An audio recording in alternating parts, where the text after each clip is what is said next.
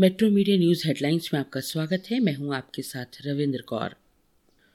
रूस यूक्रेन जंग का आज सत्रहवा दिन है। कई देशों द्वारा प्रतिबंध लगाए जाने के बावजूद रूसी सैनिक यूक्रेन पर बम बरसाने से बाज नहीं आ रहे। यूक्रेन ने ये दावा भी किया है कि मरियोपोल के बाहरी हिस्से में रूसी सेना का कब्जा हो गया है और अब रूस कीव पर कब्जा करने की तैयारी कर रहा है। राजधानी कीव, खारकीव, माइकोलाइव और मारियोपोल में कई जगहों पर हवाई हमले तेज हो गए हैं। मारियोपोल स्थित एक मस्जिद को रूसी सेना ने निशाना बनाया है। जानकारी मिली है कि इस मस्जिद में छियासी नागरिकों ने पनाह ली है, जिसमें चौतीस बच्चे भी शामिल हैं। उधर, द कीव इंडिपेंडेंट ने जेलेंस्की के हवाले से बताया कि वो पुतिन से बात करने को तैयार है। उन्होंने यरूशलम में बातचीत का प्रस्ताव रखा है। जेलेंस्की ने इसराइल के प्रधानमंत्री नफ्ताली बेनेट को रूस और यूक्रेन के बीच मध्यस्थता करने की अपील की है। प्रधानमंत्री नरेंद्र मोदी ने शनिवार को सरदार पटेल स्टेडियम में ग्यारहवें खेल महाकुंभ का उद्घाटन किया। उन्होंने रिमोट से ग्यारहवें खेल महाकुंभ और गुजरात खेल नीति 2022-27 का अनावरण किया। उल्लेखनीय है कि खेल महाकुंभ कार्यक्रम के लिए मुख्यमंत्री भूपेंद्र पटेल, राज्यपाल और विधायक एवं मंत्री सरदार पटेल स्टेडियम में मौजूद थे। इस मौके पर प्रधानमंत्री ने, ना हिंदुस्तान रुकने वाला है, ना थकने वाला है का नारा देते हुए कहा कि खेलों में भारत का स्वर्ण युग आ गया है।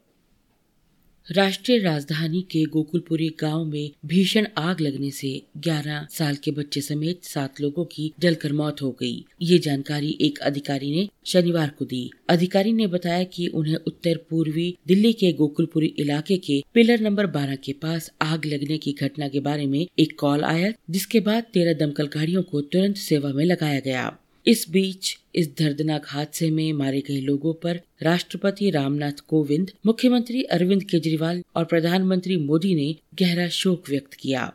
दिल्ली दमकल सेवा के प्रमुख अतुल गर्ग ने बताया, आग लगभग 60 से ज़्यादा झोपड़ियों में लगी थी। आग लगने के कारणों का अभी पता नहीं चल पाया है।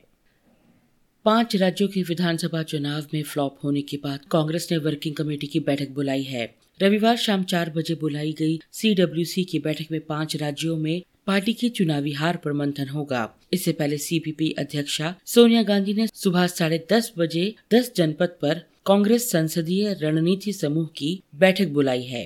कांग्रेस कार्य समिति के सदस्य रणदीप सिंह सुरजेवाला ने पार्टी की ओर से कहा है कि पाँच राज्यों में चुनाव परिणाम कांग्रेस पार्टी की उम्मीद के उलट रहे हैं। हमें उत्तराखंड, गोवा और पंजाब में बेहतर परिणाम की अपेक्षा थी, लेकिन पार्टी नेता स्वीकार करते हैं कि हम जनता का आशीर्वाद प्राप्त करने में असफल रहे।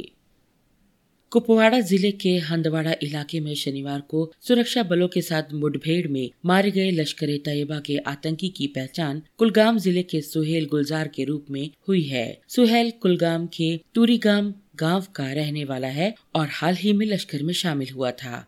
कश्मीर घाटी के पुलवामा, बडगांव और गांधरबल ज़िले में शुक्रवार देर रात से शनिवार सुबह तक चली मुठभेड़ में चार आतंकवादी मारे गए, जबकि इस दौरान एक आतंकवादी जीवित पकड़ा गया। पुलवामा के चेवा कला इलाके में हुई मुठभेड़ में जैश ए मोहम्मद के दो आतंकवादी मारे गए। इनमें एक पाकिस्तानी आतंकवादी, जैश ए मोहम्मद का कमांडर कमाल भाई था, जबकि अभी दूसरे आतंकवादी की शिनाख्त की जा रही है।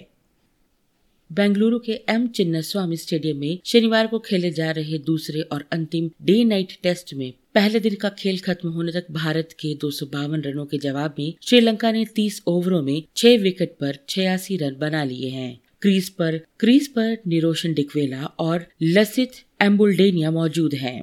श्रीलंकाई टीम भारत से अभी भी एक सौ छियासठ रनों से पीछे है। भारत की ओर से जसप्रीत बुमराह ने तीन विकेट चटकाए मोहम्मद शमी ने दो विकेट झटके और अक्षर पटेल ने एक विकेट लिया। शुक्रवार को खत्म हुआ कारोबारी सप्ताह भारतीय शेयर बाज़ार के लिए नुकसान की भरपाई करने वाला सप्ताह रहा। इस सप्ताह के कारोबार में आई तेज़ी से। पिछले चार सप्ताह से लगातार चला आ रहा गिरावट का सिलसिला भी थमता हुआ नज़र आया। रूस और यूक्रेन के बीच जारी युद्ध के बावजूद घरेलू शेयर बाज़ार ने सप्ताह के पहले कारोबारी दिन को छोड़कर बाकी हर दिन मजबूती के साथ अपने कारोबार का अंत किया। पिछले सप्ताह के कारोबार के दौरान बॉम्बे स्टॉक एक्सचेंज का सेंसेक्स बारह सौ सोलह दशमलव चार नौ अंक, यानी दो दशमलव दो तीन प्रतिशत की मजबूती के साथ पचपन हज़ार पाँच सौ पचास दशमलव तीन शून्य अंक के स्तर पर बंद हुआ। इसी तरह नेशनल स्टॉक एक्सचेंज के निफ्टी ने तीन सौ पिचासी दशमलव एक पाँच अंक यानी दो दशमलव तीन सात प्रतिशत की छलांग लगाकर सोलह हज़ार छह सौ तीस दशमलव चार पाँच अंक के स्तर पर आकर अपने साप्ताहिक कारोबार का अंत किया। शुक्रवार को खत्म हुए कारोबारी सप्ताह के दौरान बीएससी के लार्ज कैप इंडेक्स में दो दशमलव दो प्रतिशत की तेज़ी आई। इन खबरों को विस्तार से पढ़ने के लिए आप लॉगिन कर सकते हैं W W W dot metro media live www.metromedia.live.com पर। धन्यवाद।